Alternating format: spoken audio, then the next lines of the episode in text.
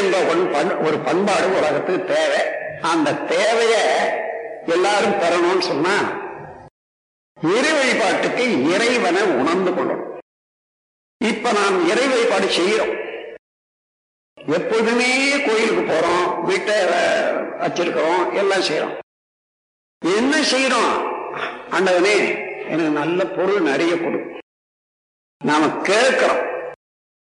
கேட்கிற வரைக்கும் இறைவனை கொள்ளல என்றது திட்டவட்டமாக தெரிந்து கொள்ளல காரணம் என்ன? இதுவரையில் வந்த இந்த அமைத்த உடல் இதுல ஒவ்வொரு செல்லும் செயல்பட்டு கொண்டிருக்கக்கூடிய ஒரு பெருமை நமக்கு வாழ்க்கையில் அமைந்திருக்கக்கூடிய இந்த பிரபஞ்சம் இந்த சமுதாயம் இவ்வளவும் பார்த்தா இவ்வளவும் வந்தது இயற்கையினால இறைவனால தானே வந்திருக்குது. அதுக்கு நன்றி சொல்லுவதுக்குத்தான் இறைவனுக்கு வேணுமே தவிர அதை பாதுகாத்து கொள்வதற்கு உரிய முயற்சி எடுப்பது தான் இறைவணக்கம் வேணுமே தவிர மன நிறைவாக இருந்தா உண்மையாக உணர்ந்தா எனக்கு அது வேணும் இது வேணும்னு கேட்கிற வரைக்கும் இறைவனை பற்றி தெரிந்து கொள்ளல. இறைவனை தெரிந்து கொண்டா நமக்கு இல்லாதது இல்லை. எல்லாம் இருக்கிறது. இந்த பிரபஞ்சம் ஆயிரக்கணக்கான இன்பங்களை உடையது உலகம். அந்த உலகத்தில் நான் பிறந்திருக்கிறேன் வாழறேன். ஒருவருக்கு ஒரு ஒத்துவம் உதவிகள் செய்துவோமானால் இந்த உலகமே ஒரு ஒரு பெரிய இன்ப பூங்காவாக அமையும். இப்ப உலகத்துல இருக்க துன்பத்தெல்லாம் எடுத்து பாருங்க. கடவுளால் ஏற்பட்ட துன்பம் ஒண்ணுமில்லை.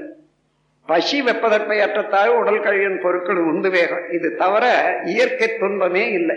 இதை போக்கிக் கொள்றதுக்கு இயற்கையிலேயே எல்லாமே இருக்கு அதை சரியான முறையான வழியில பயன்படுத்த தெரியணும்னு சொன்னா இயற்கையை தெரிந்து கொள்ளணும் இறைவனை தெரிந்து கொள்ளணும். இயற்கை என்பது வேறு இறைவன் என்பது வேறு அல்ல.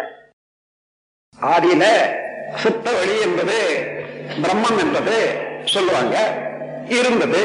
அதனுடைய பகுதியாக வந்ததுதான் சக்தி அல்லது விண்ணு. அந்த விண்ணனுடைய கூட்டு தான் அஞ்சு பூதங்கள். அதாவது காற்று நெருப்பு நீர் நிலம். எல்லாமே இறைவனிட இருந்து வந்ததுதான். இப்ப நாம் யாரு அவங்க யாரு? ஒவ்வொருவரும் உங்களை பத்தி எடுத்துக்கொள்ளுங்க எங்க இருந்து வந்தீங்க? தாய் தந்தை மூலமாக. தாய் தந்தையர்கள் எங்க இருந்து வந்தாங்க? அவங்க தாய் தந்தையர்கள் அப்படி போய்க்கொண்டே இருந்தா எங்க போய் முடியும்? முதல் முதல் மனிதன். அல்லது ஒரு பெண்ணோ ஆணோ இந்த உலகத்துல தோன்றினார்களே அதிலே இருந்துதான் இந்த மனித வர்க்கம் கிடைத்திருக்கிறது. அப்ப எல்லாருமே ஒரே ஒரு குடும்பத்துல அல்லது ஒரே மனிதன்ல இருந்து தோன்றி வந்தவங்க தான் நான் தெரிந்து கொண்டா இன்னைக்கு அவன் இந்த ஜாதி இந்த ஜாதி அவன் பெரியவன் நான் பெரியவன் அந்த நாடு இந்த நாடு என்பது எந்த நாடா இருந்தாலும் மனிதன் இயற்கையில இருந்து உற்பத்தியானவன்.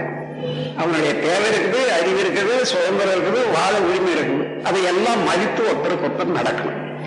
என்பதை தெரிந்து கொண்டா பிறர் வளம் பறிக்காத நான் வாழலாம். அதே நேரத்தில் பிறருக்கு உதவியாக இருக்கணும். இந்த இரண்டே விதமான கருத்து ஒரு மனிதனுக்கு வந்து விட்டதானால் அவன் தான் ஞானி. அந்த கருத்தை அடைவதற்கு நோக்கியே தான் நாம் நிற்கிறோம். ஆனா பழைய பழக்க வழக்கங்கள் எல்லாம் அடிக்கடி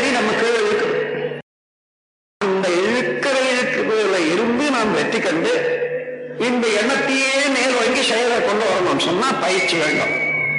அந்த பயிற்சியை தான் யோகம்னு சொல்றோம். மனதுக்கும் பயிற்சி வேணும் உடலுக்கும் பயிற்சி வேணும். செயலுக்கு. மனதுக்கு பயிற்சின்னா அது நிலையான நிலைக்கு கொண்டு போய் தான் அதை பயிற்சி செய்யணுமே தவிர அலையிலேயே இருந்து பயிற்சி செய்ய முடியாது. அதாவது புலன்கள் மூலமாக அந்த பொருளை பார்த்து இந்த பொருளை பார்த்து கொண்டு பயிற்சி மனதுக்கு செய்ய முடியாது. அது எல்லு கெட்டு போகுது.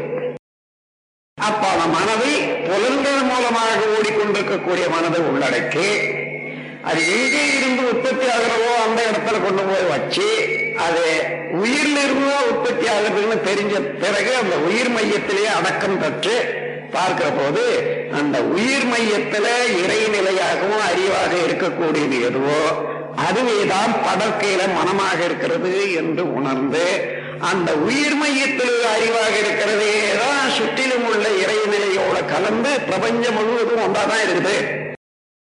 பிரபஞ்சம் முழுவதிலும் உள்ள இரையாற்றல் எதுவோ எந்த சக்தியோ அதுவேதான் உயிருக்குள்ளாக மையத்தில் இறைநிலையாக இருக்கிறது. அதுதான் எனக்கு மனமாக இருக்கிறது என்று தெளிந்து கொள்வதற்கு மனதை அலைநிலையில இருந்து அடக்கி அடக்கி அடக்கி நிலையை பொருளாக ஆக்கி பழகனாதான் வரும். அது வரையில யார் என்ன சொன்னாலும் அது வந்து தியரி தான். பிராக்டிஸ் வராது. அந்த தீரி ஒரு அளவுல தான் இருக்குமே தவிர உண்மையை உணர்த்த முடியாது.